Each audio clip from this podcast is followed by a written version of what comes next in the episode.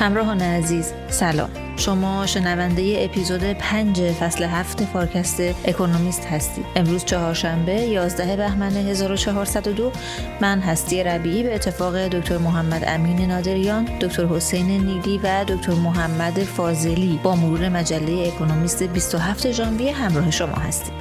لطفاً اگر علاقه‌مند به موضوعات مشابه با آنچه که در فارکست اکونومیست پوشش داده میشه هستید، کانال تلگرامی رهنمان رو دنبال کنید. ضمناً از بانک تجارت بابت حمایت ارزشمندشون از این اپیزود صمیمانه تشکر میکنم. شما هم لطفاً ما رو حمایت کنید، ما رو بشنوید و به دوستانتون هم معرفی کنید.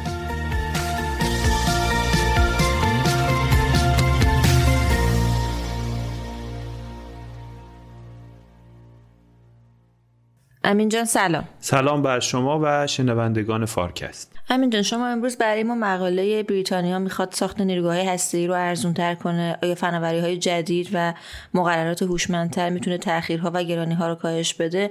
از صفحه چهل و هشت بخش بریتانیای اکونومیست بیست و هفتم ژانویه انتخاب کردی.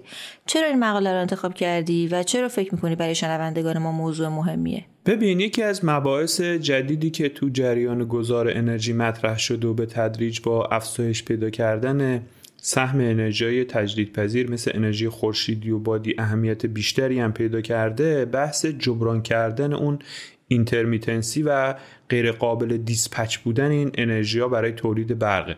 من تو فارکست‌های قبلی هم به این موضوع اشاره کردم. تامین برق فقط مسئله تولیدش نیست، بلکه اینکه شما این برق رو بتونین تو زمان و مکان مشخص بتونین به مصرف کننده نهایی ارائه کنین، عرضه کنین هم یه اهمیت خیلی زیادی رو داره. انرژی تجدیدپذیر در واقع یه سری هزینه‌های اضافی دارن که مربوط به همین بعد مکانی و زمانیه. مثلا از نظر مکان مستلزم توسعه یه سری زیرساخت‌های بسیار گسترده و یه گرید یا یه شبکه برق خیلی بزرگن، چون مناطق مناسب برای احداث این نیروگاه‌های بادی و خورشیدی معمولاً با اون مناطق مصرف، مثلا اون مناطق شهری، معمولاً از هم خیلی فاصله دارن. اخیراً آژانس بین‌المللی انرژی اعلام کرده که اگه شما میخواین به اون اهداف اقلیمی برسین، باید فقط تا سال بیست چهل در حدود هشتاد میلیون کیلومتر شبکه برق توسعه پیدا کنه یا در واقع ریپلیس بشه و نوسازی بشه.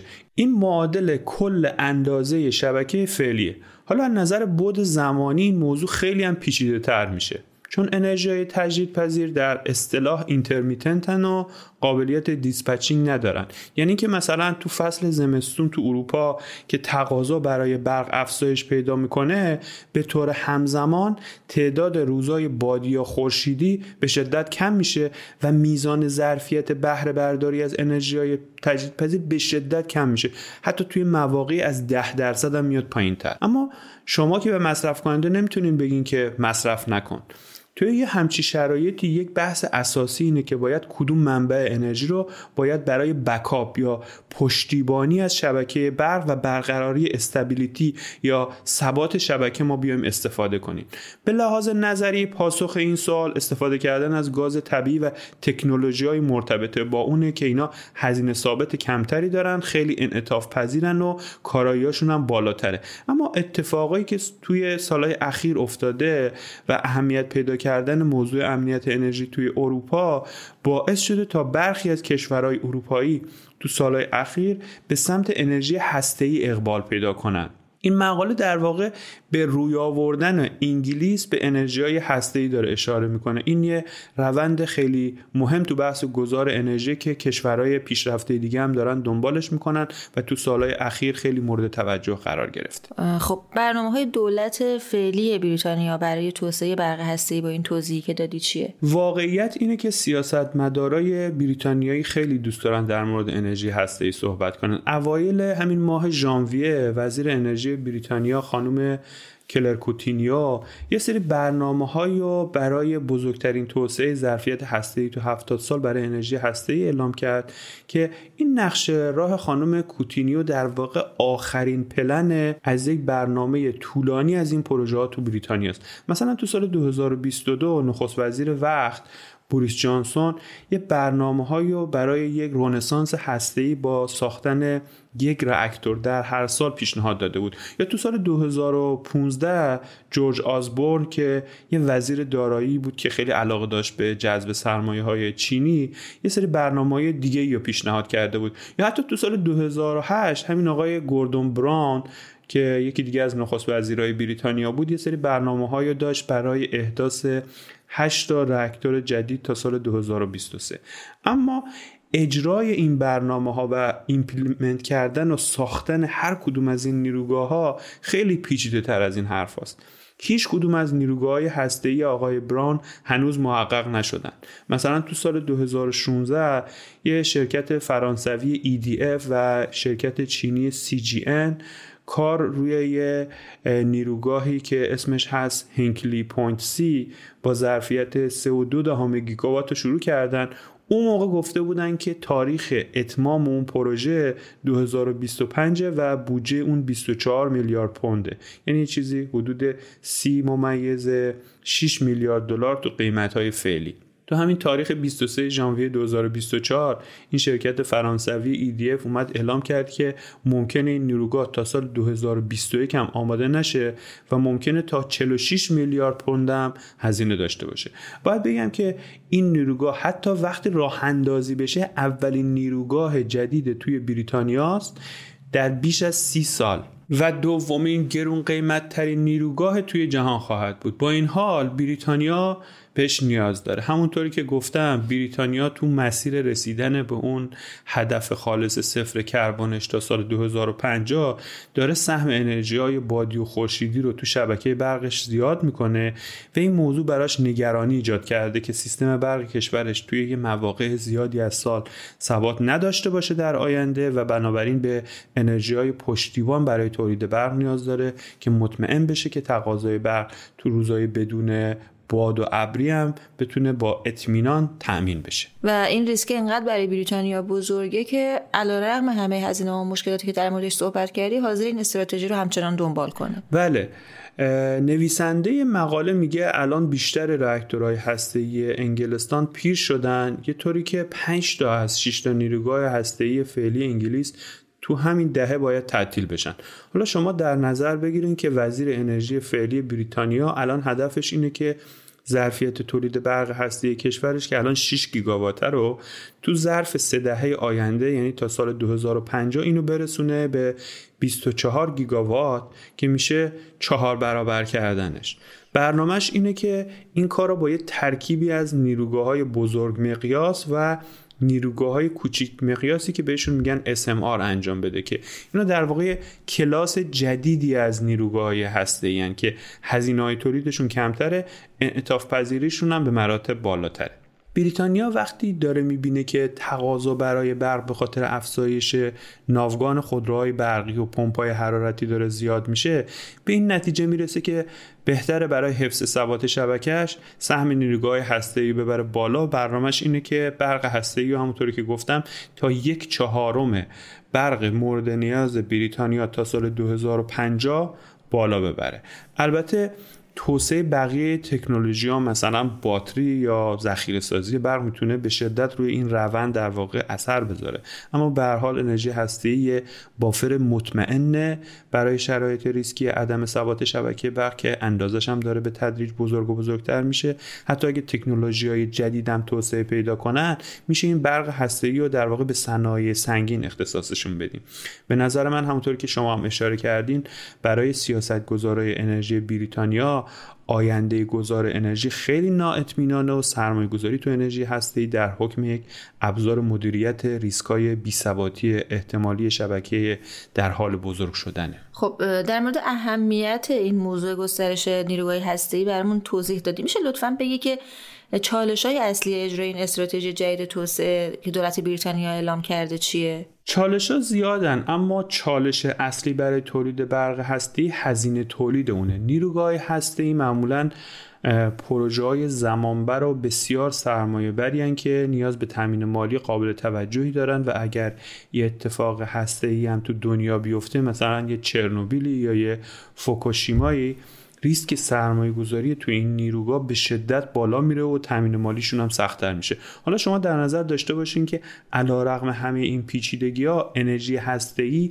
توی بریتانیا خودش از گران‌ترینای دنیاست. علاوه بر این بریتانیا الان بیست سال توی این حوزه سرمایه گذاری نکرده، نیروی کار ماهر و زنجیره تامین کارام نداره و همه اینا باید توسعه پیدا کنه الان. برای همینم هم پروژه‌های جدید همونطوری هم که اشاره کردم همش با تأخیرهای خیلی زیاد مواجه میشن و به موقع اینا به ثمر نمیرسن. نکته بعدی هم اینه که دولت‌های بریتانیا در مورد برق هسته‌ای یک رویکرد و رأی ثابتی رو ندارن. بعضی از دولت‌ها از اون حمایت میکنن و بقیه خیلی بهش اقبال نشون نمیدن و میتونم بگم حداقل بی‌تفاوتن. بنابراین آینده پروژه‌های انرژی هسته‌ای برای سرمایه‌گذاری این حوزه خیلی پر ریسکه. مخصوصاً اینکه باید دوباره تکرار کنم که این پروژه‌ها زمانبر و سرمایه برن و نتیجه دادنشون، در واقع نتیجه دادن به موقع اونا، نیازمند ثبات سیاسی و حمایت‌های دولت برای یک دوره طولانی تره. خب با توجه به این چالش‌هایی که گفتی چه راه حلایی و این دولت جدید داره دنبال می‌کنه؟ وزیر انرژی جدید بریتانیا برای این مشکلات راه حلایی رو تو نقشه راه خودش در نظر گرفته و پیشنهاد داده. مثلا بخشی از هزینه‌های ساخت نیروگاه هسته‌ای تو مرحله ساختش از طریق قبوض برق پرداخت میشه که این خودش هزینه‌های تامین مالی رو کم میکنه. علاوه بر این یه سری از مقررات سنگین برای توسعه برق هسته‌ای تو بریتانیا با حمایت هر دو تا حزب در حال کاهش پیدا کردنه. در واقع میتونیم بگیم که یک ترکیب حمایت‌های دولتی در تامین مالی و کاهش مقررات سختگیرانه در کنار توسعه فناوری‌های جدید نیروگاه‌های ماژولار کوچیک مقیاس، همون اس ام آر که اشاره کردم، اینا پیشرانه‌های اصلی این استراتژی توسعه برق هستی توی توی بریتانیا، ترکیب فناوری و سیاست‌گذاری. در مجموع به نظر میرسه که دوباره یک رنسانس هسته‌ای جدید تو انگلیس در حال شکل گرفتنه، اما نباید فراموش کنیم که چالش‌ها و موانع زیادی همچنان پیش روی این تحوله و یک اتفاق هسته‌ای در جهان که حتی میتونه توی بریتانیا هم نباشه، ممکنه همه معادلات رو برای آینده این صنعت تو بریتانیا عوض کنه. به هر حال صنعت برق هسته‌ای به شدت ریسکیه. ممنونم امین جان. منم ممنونم. گفتگوی بعدی رو با دکتر حسین نیلی در مورد تاثیر هوش مصنوعی در رشد کشورها انجام دادم. همراه ما بمونید.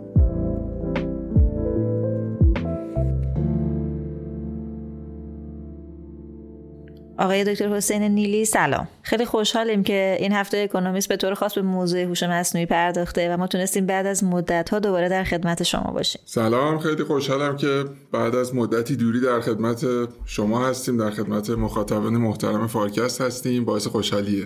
آقای دکتر، اکونومیست توی یکی از سرمقاله‌های خودش به ارمغانی که فناوری هوش مصنوعی میتونه برای کشورهای در حال توسعه داشته باشه اشاره کرده و گفته میتونه سرمایه انسانی و نهایتاً روش رو توی این کشورها تقویت کنه. چطور به این نتیجه میرسه مقاله های دکتر؟ خب جمله اول مقاله هم اینه که میگه هر فناوری جدیدی که میاد با خودش یه امیدواری میاره به یه آینده روشن‌تر، یه نگرانی هم ایجاد میکنه که نکنه ما جز اونایی نباشیم که از مزایای این فناوری بهره میبریم. اگه شهروند یک کشور در حال توسعه باشیم حق داریم که این نگرانی برای ما جدی‌تر باشه، چون بالاخره تو سابقه ذهنی خودمون و هموطنانمون قاعدتاً یه مواردی رو سراغ داریم که فناوری اومده دنیا رو متحول کرده، ما عقب موندیم. حتی اگه کسی باشید مثل آقای ساتیا نادلا، مدیر عامل موفق مایکروسافت، همونطور که خودش میگه هنوز در حسرت اینه که کشور زادگاهش که میدونیم هند هست از انقلاب صنعتی اون زمان جا موند. البته که بماند حال تو کشورهای در حال توسعه هم یه نگرانی وجود داره در مورد فناوری‌های جدید، در مورد هوش مصنوعی با این میزان تأثیراتی که داشته چه بسا بشه گفت بیشتر هم بوده و هست، که نکنه ماجرا بیشتر یه هیجانی باشه، به اصطلاح یه هایپی باشه، یه موج زودگذری باشه تا این نیرویی که اومده که بمونه به اصطلاح و تأثیر واقعی روی رفاه جوامع بگذاره. اما به هر حال یه واقعیتیه دیگه، این نگرانی توی جایی مثل آمریکا کمتره تا کشورهای کمتر توسعه یافته. به هر حال حالا همینطور که اکونومیست هم یه اشاره‌ای میکنه، عدد و رقم‌های بزرگ رو در مورد تاثیرات هوش مصنوعی همه جا میشنویم. یه چیزی که اکونومیست بهش اشاره میکنه اینه که این هفت شرکت بزرگ فناوری اونجا که حالا به اصطلاح اون فیلم معروف هم بهشون The Magnificent Seven گفته، از زمان عرضه چت جی پی تی که میدونیم زمستون پارسال بود، یه خورده بیشتر از یه سال گذشته چت جی پی تی اومده، تونستن یه عدد خیره کننده چهار و شش دهم تریلیون دلار به مارکت خودشون اضافه بکنن. همونطور که عرض کردم به هر حال نگرانی در مورد اینکه آینده اون کشور، اون جامعه تحت تاثیر هوش مصنوعی چقدر به میزان واقعی تغییر خواهد کرد، شاید بشه گفت همه جا وجود داره. توی کشورهای در حال توسعه به صورت قابل درکی این نگرانی بیشتره که این تأثیرات به چه صورتی میخواد باشه، اصلا ما میرسیم به تأثیرات هوش مصنوعی، نمیرسیم، این به این صورت هست. آقای دکتر حسین، ما خیلی زیاد میشنویم که هوش مصنوعی توی دنیا خیلی از مشاغل رو تهدید میکنه.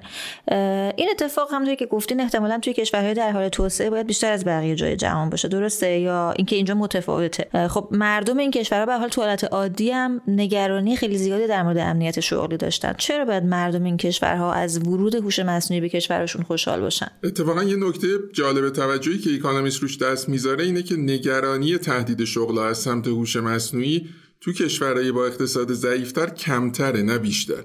روی دوتا حوزه اصلی کاربردی هم دست میذاره برای اثبات مدعای خودشی که آموزش، یکی سلامت. اشاره میکنه، البته بدون این اشاره هم خودمون میدونیم که مثلا یه جایی توی آفریقا پزشک، تعداد پزشک به ازای جمعیت بیمار، تعداد معلم به ازای جمعیت دانش آموز، اینا خب تعدادشون کمه دیگه به نسبت کشورهای توسعه یافته. حتی توی هند مثلا اشاره میکنه به اینکه معلمین مدارس ابتدایی دو برابر همتاهای خودشون تو آمریکا دانش آموز دارن. پزشک و معلمی که کارآزموده باشه حتی کمتر هم هستن توی کشورهای در حال توسعه. خب ابزارهای مبتنی بر هوش مصنوعی میتونن دستیارهای مناسبی برای نیروها باشن که بتونن خدمات عمومی بهتری به قشر گسترده مردم بدن. چند تا مثال هم بهش اشاره میکنه. مثلا توی برزیل یه ابزاری داره آزمایش میشه ظاهرا تو حوزه پزشکی که بتونه به نیروهای کم تجربه تر، نیروهای حوزه سلامت، نیروهای ماهر حوزه سلامت که تجربه کمتری دارن یه مواردی آموزش بده.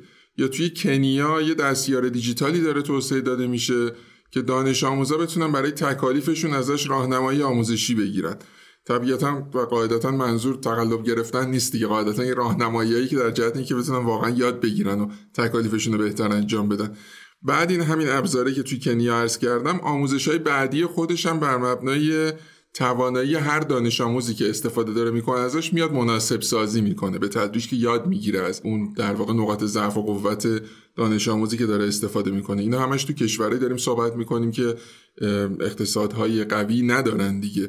یا توی هند یه ابزاری اومده مبتنی بر تشخیص گفتار که به کشاورزایی که اینا اصلا سواد خوندن و نوشتن هم ندارن کمک میکنه که ببینن چطوری میتونن وام‌هایی رو از دولت بگیرن. کلا تعامل با گفتاره، اصلا نمیتونه بخونه، نمیتونه بنویسه، گفتارشو به کمک ابزار تشخیص گفتار مبتنی بر هوش مصنوعی ابزار تشخیص میده، داخل خودش اونو ابزار تبدیل به متن میکنه، اون پاسخو پیدا میکنه، اون پاسخ دوباره تبدیل به گفتار میشه و تحویل کاربر میشه. کاربر طبیعتاً اون متن رو نمیبینه و از طریق گفتار میشه اونجا در واقع بتونه کارهای خودشو پیش ببره. یه واقعیت هم داریم که یه مقدار ویژگی‌های فنی مدل‌های مبتنی بر هوش مصنوعی برمیگرده. اون مدل‌هایی که در واقع زیربنای یه محصولات موفقی مثل چت جی پی تی رو تشکیل میدن، این محصولا برای اینکه کار برای در واقع کاربردهایی که مورد نظر تو کشورهای توسعه یافته هستن تناسب خیلی بالایی دارن. نوع کارکردهایی که اونجاها استفاده میشه، نوع درخواستایی که شهروندای این کشورها دارن با دقت خیلی سطح بالایی توسط این ابزار جواب داده میشه. یک پارچه سازی این ابزار با سایر ابزارهایی که شهروندا استفاده میکنن به سطح بلوغ خوبی رسیده.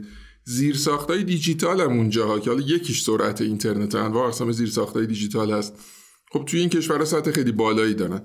تو این جور جاها، یعنی تو کشورهای توسعه یافته، تهدید هوش مصنوعی برای شغل افراد جدی‌تره تا جایی که مدل‌ها اونقدر تناسب هنوز پیدا نکردن با کارکردهای شهروندها، زیرساخت‌های دیجیتال هم اونقدر بلوغ یافته نیستن. طبیعتاً اون جایی که این ابزارها خیلی دیگه فیت شدن، هم با نیازهای کاربرا هم با زیرساخت‌های موجود، قابل تصورتره دیگه که این ابزار بیاد و جای شبست شغل یک افرادی که دارن کار انجام میدن رو بتونه بگیره.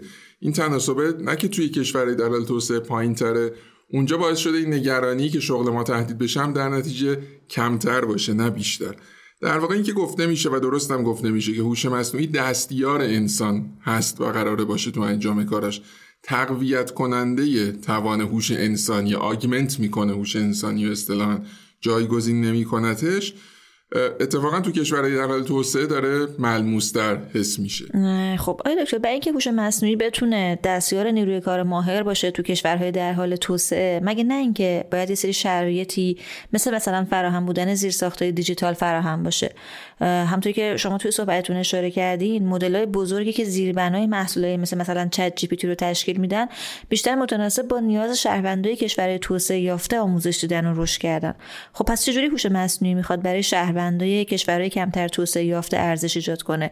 اون وعده هیجان انگیزی که مقاله ادعا میکنه چطور میخواد محقق بشه؟ ببین، برای اینکه مسئله رو روشن‌تر بکنیم، بیا یه مقدار متمرکزتر نگاه بکنیم به اون حوزه‌ای از هوش مصنوعی که این مقاله بیشتر حول اون نوشته شده و اساساً حوزه‌ای از ای آی هم هست که بیشتر از هر حوزه دیگه این روزا داریم ازش میشنویم، به نام جنراتیو ای آی. ترجمه شده به هوش مصنوعی مولد، ولی واقعا این مولد ترجمهش خیلی نمیشینه، ولی به عنوان بذارید ما هم به عنوان جنراتیو ای آی بهش اشاره کنیم تا شاید بعداً یه ترجمه متناسب تری براش پیدا بشه. جن ای آی هم بهش میگن به اختصار، انقدر زیاد استفاده میشه که یه حالت اختصاری هم براش پیدا شده.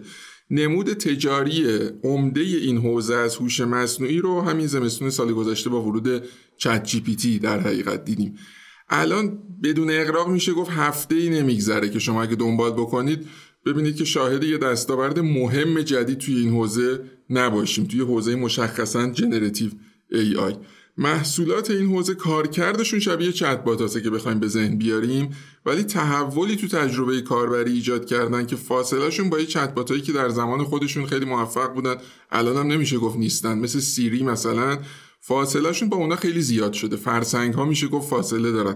این محصولای این حوزه اومدن در واقع با داده متنی خیلی خیلی گسترده و متنوع آموزش دیدن، انقدر تعامل با کاربر رو خوب یاد گرفتن که واقعا اون حسی که اشاره میشه هیومن لایک بودن تعامل رو خیلی واقعا به کاربر منتقل میکنن. خیلی وقتا کاربر اشتباهش میگیرن با اینکه دارن با یه انسان حرف میزنن، که حالا چالشایی برای خودش هم ایجاد کرده بود و یه نفرم بود از گوگل اومد استعفا داد، گفت احساس میکنم این حس داره و حالا اوناشو بذاریم کنار، ولی واقعا خب یه تعامل خیلی شبیه انسانی رو برقرار کردن. مبنای کار این محصولات یه اشاره‌ای کردیم، مدل هایی هستن که اصطلاحا بهشون میگیم مدل های زبانی بزرگ یا لارج لنگویج مدلز یا ال ال ام. مدل های زبانی بزرگ اصلی که الان داریم میبینیم جاهایی که توسعهشون دادن همون مگنیفیسنت هفت هن، همون غولای فناوری هن، همون شرکت های بزرگ هستن. خب جدا از پیشرفت الگوریتمی که لازم بوده برای اینکه این مدل ها محقق بشن، به داده خیلی زیاد نیاز بوده و به توان محاسباتی یا سخت افزار خیلی قدرتمند در مقیاس بالا که بتونن این مدل‌ها رو با اون داده آموزش بدن که نتیجهش بشه یه تعامل هیومن لایکی شبیه اون چیزی که ما داریم مثلا با چت جی پی تی می‌بینیم، با بارد می‌بینیم یا با نمونه‌های مشابهی که هستن. این توان سخت افزاریه برای تأمینش برای کشورهای کمتر توسعه یافته خیلی سنگینه واقعیت. برای اینکه بخوام یه حسی منتقل بکنیم، یه تیم هوش مصنوعی توی کسب و کاری اگه بتونه پنج تا یا مثلا نهایتاً ده تا پردازنده‌ای که معروف هستن به جی پی یو که پردازنده گرافیکی هستن برای کارهای هوش مصنوعی و یادگیری ماشین خیلی مناسب هستن. یه نوع خیلی خوبی از اینا هست، یه نوع خیلی قدرتمندی از اینا هست به عنوان ای صد، یعنی حرف ای و عدد صد، که نوع قوی از ایناست که خیلی استفاده هم میشه برای کاربردهای پیشرفته‌تر. اگه یه تیم هوش مصنوعی توی سازمانی بگه ما پنج تا از اینا داریم یا مثلا ده تا از اینا داریم، شما میگین که خیلی وضعتون خوبه به عنوان جایی که خب توان سخت افزاری خوبی و برخوردار ازش توی شرکت، توی سازمان. این جی پی تی چهاری که الان زیربنای چت جی پی تی نسخه جدیدی هست که در اختیار هست و افراد میتونن استفاده کنن، حدود بیست و پنج هزار تا از این جی پی یو داره. یعنی فقط من یه حسی بدیم که اصلا مقیاس چقدر، هر کدومش قیمتش بخواید مثلا تو آمازون بخرید یه چیزی تو مرتبه پانزده هزار دلار و اینجور چیز هست. یعنی مقیاس ایناست واقعا برای اینکه اون سخت افزاری که لازمه که این مدل‌ها رو آموزش بده، که عرض کردیم برای کشورهای قاعدتاً با اقتصاد ضعیف‌تر تامین اینا سخت‌تر هم میشه دیگه. حتی تو خود کشورهای توسعه یافته هر جایی امکانش رو نداشته که بتونه مثلا چندین هزار یا حتی برسه به چند ده هزار از اینا رو مهیا بکنه. خب مسیر این چیزی که من دارم میگم میره به سمتی که بگه که دست کشورهای با اقتصاد ضعیف‌تر بسته است، یه جورایی داره دور میشه از اون چیزی که حالا تو سوال بود که پس بالاخره این وعده هیجان انگیز، اون تنتلایزینگ پرامیسی که اول مقاله میگه توی اکونومیست و روی جلدم آوردتش، پس این چجوری میخواد محقق بشه؟ ماجرا اینجاست که برای خیلی از کاربردهایی که میتونن بهره‌وری نیروی کار افزایش بدن، چه در کشورهای توسعه یافته چه در کشورهای در حال توسعه یا حتی فقیر، روش‌هایی وجود داره که شما بتونین همین مدلای به همین بزرگی رو بخشیش رو آموزش بدین، در این حال بخش مهمی از کارکرداشو بتونین بگیرین.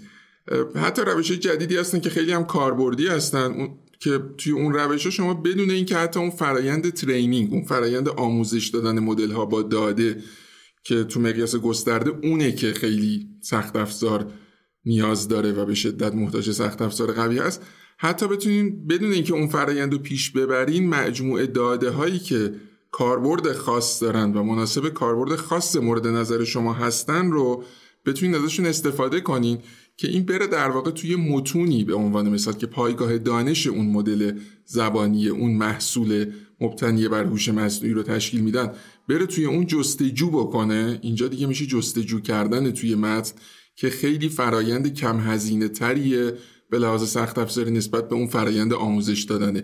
اینا روش‌های هوشمندانه جدیدی هستن. یه نمونهش حالا اگر کسی علاقه‌مند باشه، کسانی که بیشتر علاقه‌مند باشن که خودشون حتما آشنا هستن، به عنوان ریتریوال آگمنتد جنریشن یا رگ میشناسن که خب خیلی این روش‌ها در واقع صرفه‌جویی تونستن بکنن تو منابع سخت افزاری که باهاش میشه از این مدل‌های زبانی بزرگ استفاده کرد بدون اینکه شما نیاز داشته باشین اون حجم عظیم از سخت افزار رو بخواید مهیا بکنید.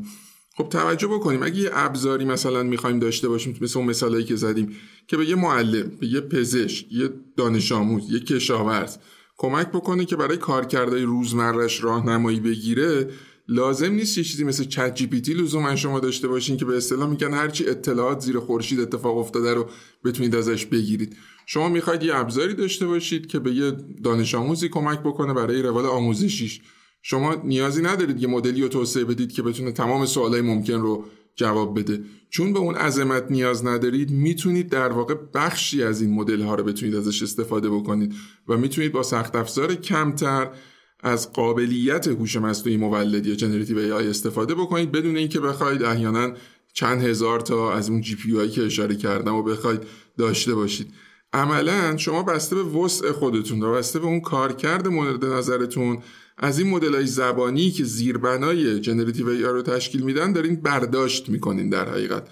و جالبه که بدونید خب یه روندی اصلا ایجاد شده همین الان و این اتفاقاً بحث کشورهای لزوما در حال توسعه هم نیست، تو خود کشورهای توسعه یافته هم این روند شکل گرفته به سمت مدل‌های زبانی کوچک. خب خیلی ما در مورد ال ال ام ها میشنویم. اگه یه مراجعه بکنید به ادبیاتی که در مورد ای آی وجود داره این روزا و مطالبی که نوشته میشه و صحبت میشه پر از ال ال ام. جالبه بدونید که توی سال جدید که بیست بیست و چهار توش قرار داریم خیلی توجه به سمت اس ال ام ها رفته، Small Language Models رفته، که اینا مدل‌های زبانی کوچکترن و خاص منظور هستن که اینا برای این هستن که شما بتونید توی یه کارکرده به خصوصی برید سراغ. شما یه سازمانی هستید توی حوزه مثلا خرده فروشی، میخواید تو اون حوزه بتونن کاربراتون، مشتریانتون بتونن سوالایی که میپرسن رو جوابشو بگیرن. قرارم نیست که در مورد هر چیزی سوال میپرسن بتونن جوابشو بگیرن، همچین انتظاری هم شما ندارید. این مدل‌های زبانی کوچیک که از سخت افزار به سخت افزار خیلی کمتری هم نیاز دارن برای توسعه داده شدن، برای آموزش دیدن، اینا خیلی فیت مناسبی هستن برای این کار کرده، فیت خیلی مناسبی هستن برای اینکه تو کشورهای در حال توسعه بتونن در حقیقت ارزش ایجاد بکنن. خب پس دکتر، اون چیزی که من از صحبت شما متوجه میشم اینه که شما فرمودین که مدل‌های زبانی که زیربنای جنراتیو ای آی هستند با همه بزرگی که دارن و اتکایی که به سخت افزار گسترده و گران قیمت دارن تونستن برای کاربردی که توی کشورهای در حال توسعه هست و اونها احتمالاً نمیتونن اون میزان سخت افزار رو تهیه بکنن، اونجا هم ارزش ایجاد بکنن و بنابراین امکانش برای این کشورهای در حال توسعه هم وجود داره که بتونن از این مزایا استفاده کنن. حالا آقای دکتر، این نگران نگرانی‌ها رو یه رفع میکنه. یعنی چه چیزی از سمت خود این کشورها احیاناً یا کسب و کارهایی که توی این کشورها هستن باید لحاظ بشه همچنان که بتونن خودشون رو برسونن به اون چیزی که اول صحبتتون شما فرمودین که همیشه این نگرانی برای این کشورها وجود داره که ما عقب نمونیم از روندهای فناوری، و چطور این کشورها میتونن این نگرانی‌ها رو از سمت خودشون کنترل کنن و کمترش بکنن؟ خب این نگرانی‌ها وجود داره، به هر حال یه فضای مه‌آلودی کلاً هست پیش روی آینده محصولات مبتنی بر هوش مصنوعی، ولی با این توصیف‌ها امیدواری برای اینکه هوش مصنوعی بتونه ارزش ملموس اقتصادی برای کشورهای در حال توسعه ایجاد کنه اصلاً کمرنگ نیست، همونطور که اکونومیست هم سهم می‌ذاره. خب اشاره کردیم یه سری روش‌های هوشمندانه‌ای اومدن برای اینکه با کسری از توان سخت‌افزاری که برای توسعه مدل‌های زبانی بزرگ هزینه شده بشه از مزایای جنراتیو ای آی استفاده کرد. این روش‌ها احتمالاً به تدریج مؤثرتر میشن، هدفمندتر میشن، هوشمندانه‌تر میشن، همینطور که تجربه ثابت کرده در همین مدت اخیر همین اتفاق افتاده. منتها اون چیزی که از سمت خود این کشورها یا همونطور که اشاره کردیم کسب و کارهای موجود در این کشورها به هر حال باید در جهتش اقدام بشه و اکونومیست هم روش تاکید میکنه، از یه طرف فراهمسازی زیرساخت دیجیتالی حداقلیه که بشه بستری باشه که بشه این اپلیکیشن ها رو توش اجرا کرد، این مدل ها رو توش پیاده سازی کرد، و از یک طرف دیگه هم حکمرانی و قانونگذاری مناسبیه که در واقع بشه باهاش این از طریقش این ابزارها رو عرضه کرد بدون اینکه محدودیت ایجاد بشه، محدودیت غیر منطقی در واقع بخواد ایجاد بشه.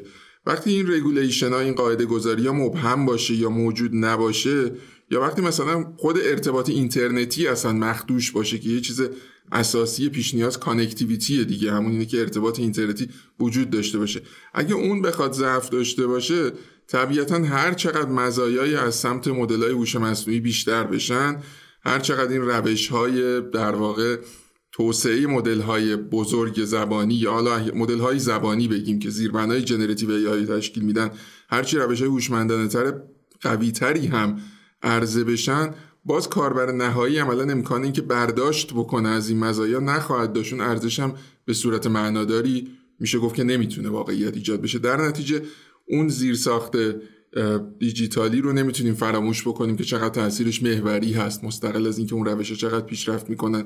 از طرف دیگه گاورننس صحیح، رگولیشن صحیح قطعاً پیش نیاز و کمک کننده هست برای اینکه بشه این ارزش‌ها اونجا به دست بیاد. خیلی ممنونم. ممنون از شما، سلامت باشید. گفتگوی بعدی رو با دکتر محمد فاضلی در مورد اقتصاد ویتنام انجام دادم. همراه ما بمونید.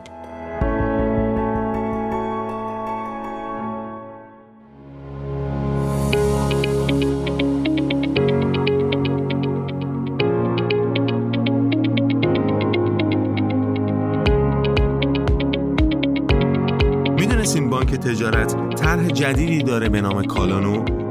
بانک تجارت با این طرح برای خرید کالاهای با دوام مثل لوازم خانگی یا حتی وسیله نقلیه به ما اعتبار میده و میتونیم هر چی که احتیاج داریم از فروشگاه‌های طرف قرارداد بانک تجارت قسطی بخریم. تازه خوبیش اینه که تمام فرایندش غیر حضوری و اصلا لازم نیست نه برای افتتاح حساب، نه دریافت اعتبار و نه حتی برای خرید کالا از خونه بیرون بریم.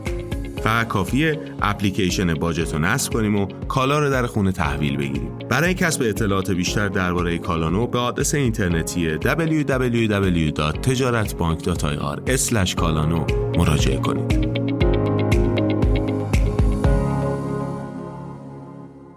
سلام آقای دکتر فاضلی. سلام علیکم، روزتون بخیر. ممنونم دکتر، روز شما هم بخیر. آقای دکتر فاضلی عزیز، شما امروز برای شنوندگان ما مقاله از بخش آسیای اکونومیست بیست و هفتم ژانویه انتخاب کردید از صفحات بیست و نه و سی که به موضوع ویتنام پرداخته. چرا آقای دکتر؟ علت انتخاب این موضوع و علت انتخاب ویتنام چی بوده؟ عنوان مقاله‌ای که اکونومیست درباره ویتنام کار کرده هست لحظه طلایی ویتنام، The Golden Moment of Vietnam، و در اصل به این میپردازه که شاید شروع مسئله اینه که یه کشوری که یکی از طولانی ترین جنگ های قرن بیستم رو با آمریکا داشته و کماکان جنایاتی که آمریکایی ها در ویتنام کردن زبان زد اتفاقاتی است که درباره قرن بیستم و خشونت گفته میشه، و این به هر حال این کشور تونسته با آمریکا به توافق‌هایی برسه و با آمریکایی ها کار بکنه.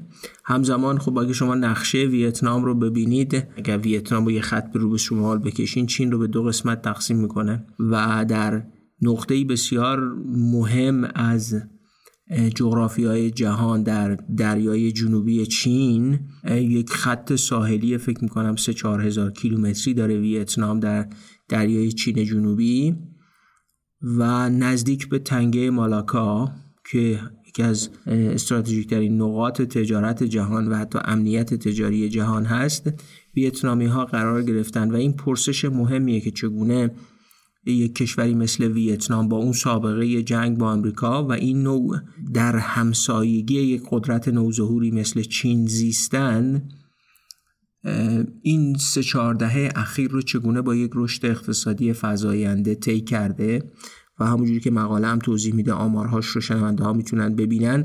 از میانه دهه هزار و نهصد و هشتاد ویتنام از یک کشوری که مثلا درآمد سرانش نزدیک کنیا بوده، امروز به یه درآمد سرانه حدود مثلا سه هزار و هفتصد دلار رسیده و به یه جی دی پی نزدیک به سیصد و چهل میلیارد دلار و یه کشوری که در چشم انداز بیست چهل و پنج دنبال تبدیل شدن به یک کشور ثروتمنده و تولید کارخانه‌ای به طرز خیلی معجزه‌آسایی مثل بقیه کشورهای جنوب شرق آسیا که در دهه هزار و نهصد و شصت هفتاد هشتاد توسعه اقتصادی پیدا کردن، سطح تولید کارخانه‌ای در ویتنام هم به همون گستردگی در حال افزایش. همه اینها سبب میشه که ویتنام یک کشور قابل توجه تو جریان توسعه باشه. اخیراً محمود سریع‌القلم از اجلاس داووس بیست بیست و چهار یک گزارشی نوشته بود و اتفاقاً این گزارش با بخشی نقل قولی از سخن نخست وزیر ویتنام شروع می شد که گفته بود ما در دهه هزار و نهصد و هشتاد به هر حال یا هزار و نهصد و نود به این نتیجه رسیدیم که مناقشات تاریخی با چین و با آمریکا رو و با قدرت ها رو که ظلم های زیادی هم به مردم ویتنام شده رو کنار بگذاریم و برای منافع ملت وارد همکاری اقتصادی و اولویت دادن به اقتصاد در اقتصاد ویتنام بشیم در ویتنام بشیم. به هر حال نشون میده که علیرغم اینکه کماکان یک دولت سوسیالیستی و حزب کمونیست در ویتنام برقراره، ولی اونها تونستن شاید به یک نوعی با نگاه کردن به همسایه قدرتمند شمالیشون چین و نوعی بازی کردن در شکاف بین ابرقدرت‌ها بین چین و آمریکا توسعه پیدا کنن. جالب اینه نویسنده اکونومیست هم به این توجه داره، میگه ویتنام در سال دو هزار و بیست و سه تنها کشور دنیاست که هم میزبان جو بایدن رئیس جمهور آمریکا بوده و هم میزبان شی جی پینگ رئیس جمهور چین. اینم به هر حال یک نمودی است دیگه، نمودی از یک نوع سیاست خارجی متوازن که میتونه هم میزبان آمریکا باشه و هم میزبان چین، هم از سرمایه آمریکایی استفاده بکنه و هم از مثلا فناوری چینی و هم همونجور که حالا تو طول مقاله هم گفته میشه عمده محصولاتی که در ویتنام تولید میشن یه بخشهایی و یه عناصرشون و قطعاتشون میدین چاینا رو روش داره، یعنی فناوری آمریکایی، دسترسی به بازارها و همزمان قطعات و محصولات تولید شده در چین که در محصولات ویتنامی استفاده میشه.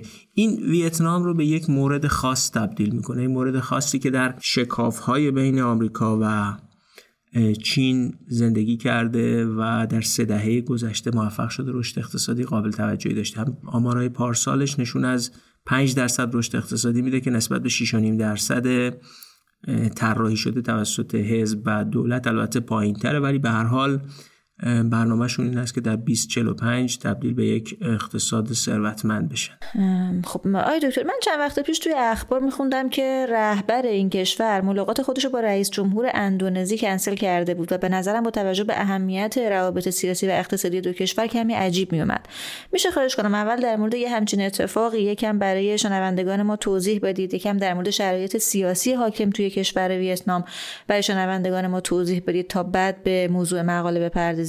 آره، تو خبرها هم بود، خود نویسنده اکونومیست هم بهش اشاره میکنه که این آقای ترانگ رهبر هفتاد و نه ساله کشور برنامه دیدار رسمیش با رئیس جمهور اندونزی رو لغو میکنه. حتی شایعاتی هم درباره سلامتش و اینکه زنده است یا مرده است و اینها پیش میاد. ولی به هر حال اینکه چگونه یک رهبری، خب اندونزی هم در دو سه دهه گذشته رشد پیدا کرده و یکی از آینده های اقتصاد دنیا هم به حساب میاد و اقتصادهای بالای هزار میلیارد دلار جی دی پی و حتی بحث از اینه که ممکنه جزو پنج اقتصاد برتر دنیا باشه. اینکه چگونه یه رهبری مثل رهبر ویتنام دیدار با رئیس جمهور اندونزی رو لغو میکنه، حداقل تحلیل اکونومیست اینو میگه که ناشی از اعتماد به نفسیه که این کشور در رابطه بازی کردن در رابطه بین چین و آمریکا به دست آورده. یعنی این یک نوع بازی بین قدرت هاست دیگه، هم چین هم آمریکا هم اندونزی و هم به هر حال یادمون باشه که اینها نزدیک هند هم هستند، یعنی همسایگی با هند ندارن ولی به هر حال مجموعه ای از قدرت‌های اقتصادی نوظهور دنیا در اون منطقه هستن، چین، هند و اندونزی. و این بازی کردن در این شکاف و یک سیاست متوازنی که تونسته از هر دوتا استفاده بکنه، این قابلیت رو به ویتنام و رهبرانش داده که اینگونه در عرصه دیپلماسی و سیاست هم عمل بکنن. آی دکتر، این ویتنام چه ویژگی داره که این ابرقدرت‌های جهان انقدر علاقه‌مند به همکاری با اون هستن؟ این یه بخشش ژئوپلیتیکیه. گفتم گاهی اوقات نقشه‌ها خیلی با آدم کمک میکنن. حتی نقشه تو مقاله اکونومیست نیست، شنونده ما اگر خواست میتونه نقشه رو نگاه بکنه. ویتنام رو در این حاشیه غربی دریای جنوبی چین یه ساحل سه هزار کیلومتری تقریبا وجود داره، مال ویتنامه و یه کشوری که البته مساحتش تقریبا یک پنجم ایرانه، میدونید سیصد و یازده دوازده هزار کیلومتر مربع به شکل البته کشیده‌ای در این حاشیه شرقی دریای جنوبی چین و در جنوب چین فکر می‌کنم با استان یونان چین همسایگی داشته باشن و استانی هست شاید گوانگشی همچین چیزی. این موقعیت ژئوپلیتیکی و نزدیک مالاکا بودن و رابطه تاریخشون با چین و بالاخص یادمون باشه که چین هم مدعیاتی نسبت به نواحی طور تاریخی در مالکیت ویتنام در دریای جنوبی چین داره. حتی این که مدعاهای تاریخی چین نسبت به دریای جنوبی چین هست، با فیلیپین هم همین مناقشه رو دارن. پس اهمیت از اون بحث ژئوپلیتیک میاد. همزمان آمریکایی‌ها علیرغم اون سابقه تاریخی اون جنگ طولانی مدت با ویتنام مایلن که در دریای جنوبی چین چین رو مهار بکنن و رابطه با ویتنام رو به عنوان نوعی مکانیسم مهار چین هم میبینن. این دسترسی که به فناوری آمریکایی داده شده به ویتنامی‌ها و حتی مهاجرتی که داره از صنایع چینی به سمت صنایع ویتنام صورت میگیره، این خودش نوعی تلاش برای مهار چین هم هست. یعنی فکر میکنم حداقل من برداشتم اینه که ویتنامی ها در موقعیت خوبی، شاید هم اون واژه‌ای که نویسنده اکونومیست استفاده میکنه، لحظه طلایی ویتنام، the golden moment of Vietnam، ناظر بر همین هم باشه. یک لحظه طلایی که بالاخره آمریکایی ها مایلن چینی ها رو مهار بکنن و این مهار میتونه به شیوه های مختلف صورت بگیره، خواه از طریق انتقال بخشی از زنجیرهای تولید به سمت ویتنام یا حتی نفوذ ژئوپلیتیکی و حتی مثلا روابط امنیتی نظامی در دریای جنوبی چین که به مهار چین میتونه کمک بکنه. این این فکر میکنم این اعتماد به نفسه از این وضعیت میاد. البته عناصر دیگه‌ای هم داره. ببینید ویتنام تقریبا صد میلیون نفر جمعیت داره و این صد میلیون نفر جمعیت یک جمعیت جوانی دارن که حالا میگم پنجره جمعیتی ویتنام در دو هزار و سی و هشت بسته میشه. یک جمعیت جوانی که کماکان انتظارات دستمزدیش خیلی پایین‌تر از چینه، بالاخص چین در ساحل شرقی که عمده اقتصاد پویای چین در ساحل شرقیش هست. نسل جدید جوان چینی با دستمزدهای مثلا دهه هشتاد و نود و دو هزار کار نمیکنه و این توسعه اقتصادی که در چین صورت گرفته دستمزدها رو بالا برده، در نتیجه تولید کردن کالاها در ویتنام ارزش اقتصادی بالاتری میتونه داشته باشه تا تولید کردنش در چین و دسترسی به نیروی کار هم میتونه بهتر باشه. ضمن اینکه حالا شرایط دیگه هم هست، چینی‌ها بعد از بحران محیط زیستیشون شرایط تنظیمگری محیط زیستیشون رو تشدید کردن. چینی‌ها رقابت ژئوپلیتیکشون با آمریکا و ژئواکانومیکشون با آمریکا خیلی جدی‌تر شده. یا مسئله‌ای که بعد از کرونا اتفاق افتاد، ببین شرکت‌های خارجی که در چین سرمایه‌گذاری کرده بودن یه دفعه با اون سیستم لاکداونی که چینی‌ها به کار گرفتن و شهرها رو کلاً قفل کردن و یک تعطیلی سراسری رو بر شهرها و کارو برای مهار بیماری کووید به کار گرفتن، این سیگنال رو به شرکت‌های خارجی داده که دولت چین وقتی تصمیم می‌گیره یه تنظیمگری خاصی رو انجام بده خیلی به منافع شرکت‌ها و مثلا زنجیره‌های تولید پایبند نیست. خیلی از شرکت‌های خارجی، حتی تو مقاله هم بهش اشاره میشه که میگن سهامدارای ما یا مصرف کننده های ما ازمون میخوان که کارخونه هامون رو منتقل کنیم به ویتنام، چون نمیخوان مثلا تو هر بحران بعدی یه دفعه تولید محصولات متوقف بشه. به هر حال اون سیاست قرنطینه شدیدی که دولت چین به کار برد یه دفعه بسیاری از محصولات رو تولیدشون رو مخدوش کرد و زنجیرهای جهانی رو مختل کرد. به هر حال احساس میکنن شرکت ها که هم به لحاظ سیاسی، ژئوپلیتیک، ژئواکانومیک برای مهار چین دولت هاشون مایلن که اونها در ویتنام سرمایه گذاری بکنن، هم به لحاظ تنظیمگری های محیط زیستی یا بقیه اقداماتی که دولت چین داره انجام میده این فشار رو احساس میکنن. هم نیروی کار ارزان دهه هشتاد و نود دیگه در چین وجود نداره و هم پنجره جمعیتی ویتنام کماکان گشوده است و اون وضعیت مساعد برقراره که برن در ویتنام تولید بکنن.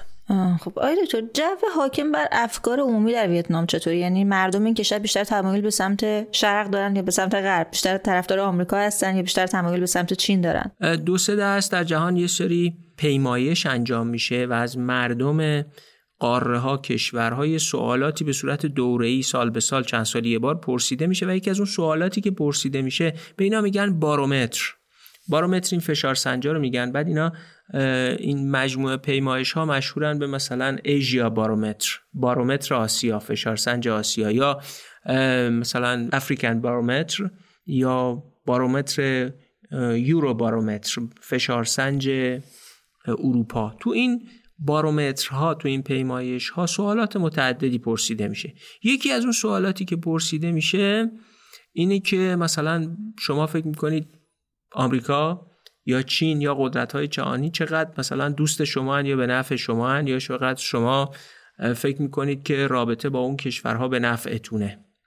جالبه که توی ایژیا بارومتر ویتنامی ها به این سوال در اصل اینگونه پاسخ دادن که هشتاد و پنج درصد ویتنامی ها نظر مساعدی نسبت به آمریکا داشتن، در حالی که بیست و پنج درصدشون نظر مساعدی داشتن نسبت به چین. اینم جالبه، علیرغم اینکه مثلا جمعیت یعنی ویتنامی ها تلخترین حوادث قرن بیستم رو در جنگ با آمریکا تجربه کردن، اما خب هشتاد و پنج درصدشون نگاه مثبتی دارن به آمریکا. میتونه تحت تاثیر این باشه به هر حال آمریکایی ها دشمنی ان که زمانی باش جنگیدن، ولی بالاخره چند هزار کیلومتر باهاشون فاصله دارن، ولی چینیا بلا فاصله در هم مرزشون هستن و زیستن در سایه یک قدرت اتمی بزرگ، حالا دومین به یه روایت، اولین به یه روایت دیگه در بر اساس محاسبات در اقتصاد جهان. خب این و یک کشوری هم که مستقیما نسبت به منافع ارضی شما، حالا منافع دریایی شما در دریای چین جنوبی نظر داره و منافع شما رو تهدید میکنه، میتونه تحت تاثیر اون هم باشه. ولی به هر حال ویتنامی‌ها هشتاد و پنج درصدشون در ایژیا بارومتر نظر مساعدتری نسبت به آمریکایی ها نشون دادن تا نسبت به چینی ها و بیست و پنج درصد. این خودش البته نشان دهنده نوعی از بازی کردن حکومت هم هست. تونسته به هر حال او دشمنی تاریخی را به یک نوعی در افکار عمومی مدیریت کنه.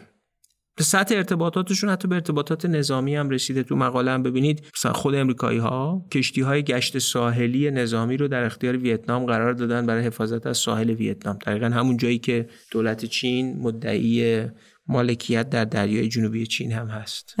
آقای دکتر فاضلی، چشم انداز اقتصادی ویتنام چطوریه؟ شما ابتدای صحبتتون اشاره کردین که ویتنام هم خیلی دنبال توسعه اقتصادیه و خیلی داره سرمایه گذاری میکنه توی حوزه‌های مختلف اقتصادی. آیا این کشور هم جزء کلوپ اون کشوراییه که خودشون برای تبدیل شدن به یه ابرقدرت جهانی توی چشم انداز بیست ساله دارن آماده میکنند؟ و اگر اینطوریه، ویتنام چه نقشی برای خودش تو دنیا تعریف کرده که بر اساسش بتونه به این هدف برسه؟ خیلی روشنه هدفی که مشخص کردن و همین نقل قول از قول نخست وزیرشون در اجلاس داووس بیست و بیست و چهار هم همین رو نشون میده، یعنی که میخوان و هدفگذاری رسمی دولت ویتنام هست که تا سال دو هزار و چهل و پنج جزء کشورهای ثروتمند باشن. این روند رشد اقتصادی ویتنام هم همین رو نشون میده. حالا اینکه بادهای ژئوپلیتیکی چگونه بوزند و مثلا مناقشه آمریکا و چین در دریای چین جنوبی یا تلاش‌های آمریکایی‌ها برای مهار چین یا تلاش چینی‌ها برای سیطره بر دریای چین جنوبی و اثرگذاری بر روندهای امنیتی ژئوپلیتیک در تنگه مالاکا چه تأثیری روی ویتنام بذاره، ولی اگه اتفاق خیلی خاصی نیفته بر اساس تعمیم دادن روندهای گذشته به آینده اقتصاد ویتنام خیلی دور از ذهن به نظر نمیرسه که تو افق بیست چهل و پنج، یعنی اگر الان بیست بیست و چهار باشیم تا بیست چهل و پنج میشه بیست و یک سال دیگه، اینها بتونن از این فرایند استفاده بکنن و به سطح ثروت بالاتری برسن. اما همزمان باید به این هم توجه کرد که به هر حال ویتنام یک کشور در حال توسعه است و از همه مسائب کشورهای در حال توسعه هم به یه نوعی برخورداره. مثلا یک بوروکراسی بزرگی که اون بوروکراسی تا یه سطحی فاسد هم هست، حتی فساد بارها به سبب تغییر در بالاترین رده‌های حکومتی هم شده. این این بوروکراسی کندم هست. تو مقاله‌ام یه جا اشاره می‌کنن، یکی از تو همین ادبیات هم نگاه کنید، یکی از موانع رشد و توسعه ویتنام رو همین بوروکراسیش ذکر کردن. تو مقاله هم اشاره می‌کنه مثلا برای گرفتن یه مجوزی که شرکت‌های خارجی بخوان توی ویتنام تولید کنن، مثلا دوازده وزارتخونه باید مجوز صادر بشه. اینا مشکلات ایجاد می‌کنه و مسائل دیگه هم البته ویتنام داره. مثلا بحث محیط زیستی خیلی جدیه، کمبود انرژی، علیرغم اینکه ویتنام خیلی رکورد خوبی داره در رسوندن برق به همه مناطق کشور، تقریبا صد درصد کشور تحت پوشش برقه، اما کمبود منابع برق هم تو کشور وجود داره. خب برق هم که زیربنای توسعه است، یعنی هر تولید کارخانه‌ای، کشاورزی، صنعتی،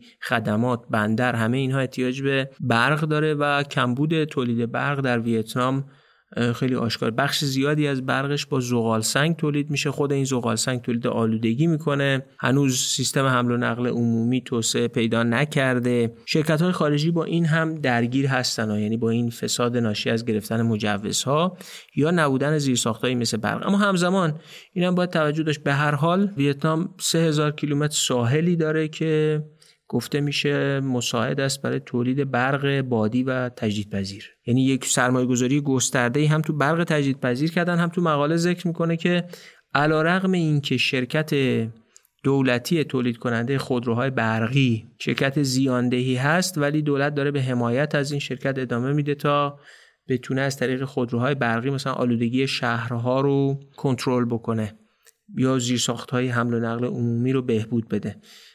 معلومه که در کشور نوعی حکمرانی معطوف به حل مسئله وجود داره. دو سه دهه رشد اقتصادی مداوم منجر به و رسیدن به سیصد و چهل میلیارد دلار جی دی پی در این بازه نشان میده که یک نوع حکمرانی معطوف به حل مسئله، درس گرفتن از تاریخ و درک کردن یه عنصر خیلی مهمه. من هر چقدر ویتنام میخونم بیشتر، بر همینم این مقاله اکونومیست برام جالب توجه بود وقتی میخواستم انتخاب کنم بیام اینجا بگم. هر چقدر بیشتر ویتنام میخونم، این در مفهوم این مفهوم در شکاف ژئوپلیتیک زیستن رو خوب یاد گرفتن، یعنی در شکاف بین چین و آمریکا زیستن رو بلد شدن و حتی رابطه برقرار کردن با قدرت‌های دست دوم، یعنی همون اندونزی، هند و نزدیک به یک تنگه بودن و بهره برداری کردن از مثلا یک یا حتی مثلا جنس این، شاید متخصصاش دقیق تر بتونن بگن، بهره برداری کردن از یه تهدید ارزی مثل مدعاهایی که چین نسبت به مالکیت‌های ویتنام در دریای چین جنوبی داره و این تهدید رو تبدیل بکنن به یه فرصتی ناشی از مثلا جلب حمایت آمریکا و نوعی موازنه بین آمریکا چین در این عرصه. یه موازنه‌ای که فقط هم موازنه نظامی امنیتی نیست، یعنی موازنه فناورانه هم هست، بازارها هم هست و و حتی استفاده کردن از فرصت‌های تاریخی مثل کووید. یعنی کووید اگه برای بقیه دنیا مثلا مصیبت بوده، این که شرکت‌ها به این نتیجه رسیدن که همه سبد همه تخم مرغاشون رو تو سبد تولید در چین نچینن. خیلی ممنونم آقای دکتر. میشه خواهش کنم که صحبتتون رو جمع‌بندی کنید و اگر احیانا مقاله برای ما نکته‌ای در ایران داره هم به اون اشاره بفرمایید. خیلی جمع‌بندی خلاصه‌ای بخوام بکنم اینه که یک، تاریخ رو میشه فراموش نکرد، اما میشه همون تاریخ حتی تروما رو، تاریخ ضربه رو و تاریخ مصیبت رو به فرصت برای امروز تبدیل کرد. این یکیه.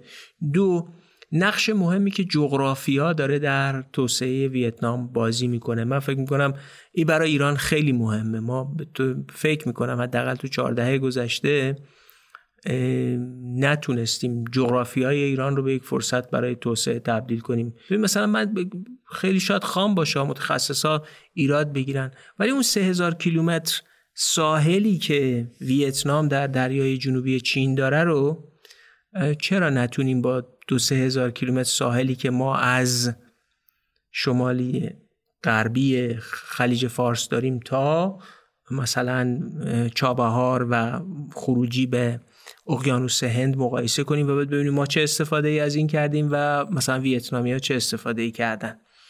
این تو بخش مثبتش و تو بخش منفیش هم این رو به یاد بیاریم که حتی کشورهای در حال توسعه مثل ویتنام که از فرصت‌های توسعه خوب استفاده کردن، کماکان درگیر مسائلی مثل فساد در بوروکراسی، مسئله حکمرانی محیط زیستی، ناترازی‌های انرژی. ببین ناترازی انرژی، من یک بار دیگه هم تو فارکست درباره این بحث کردم در مورد آفریقای جنوبی.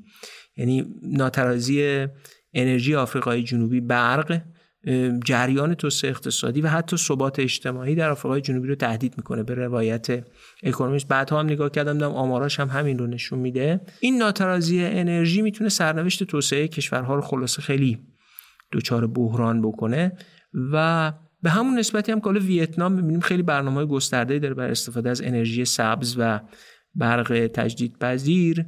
ایران ما هم این ظرفیت‌ها رو داره. حالا باید فکر کرد ببینیم که هم تونل‌های بادی کشور و هم مجموعه‌ای از کویرهایی که میتونن انرژی خورشیدی تولید بکنن چگونه میتونن در خدمت یک توسعه پایدار با آلودگی کمتر و همزمان تراز کردن مصرف و تولید انرژی قرار بگیرن. امیدوارم حداقل پژوهش‌ها درباره ویتنام گسترش پیدا کنه در ایران و ما نگاه واقع بینانه تری به ویتنام رو شاهد بشیم. خیلی ممنونم آقای دکتر فاضلی. ممنون، موفق باشین و خوشحالم که این اپیزود رو هم با شما بودم.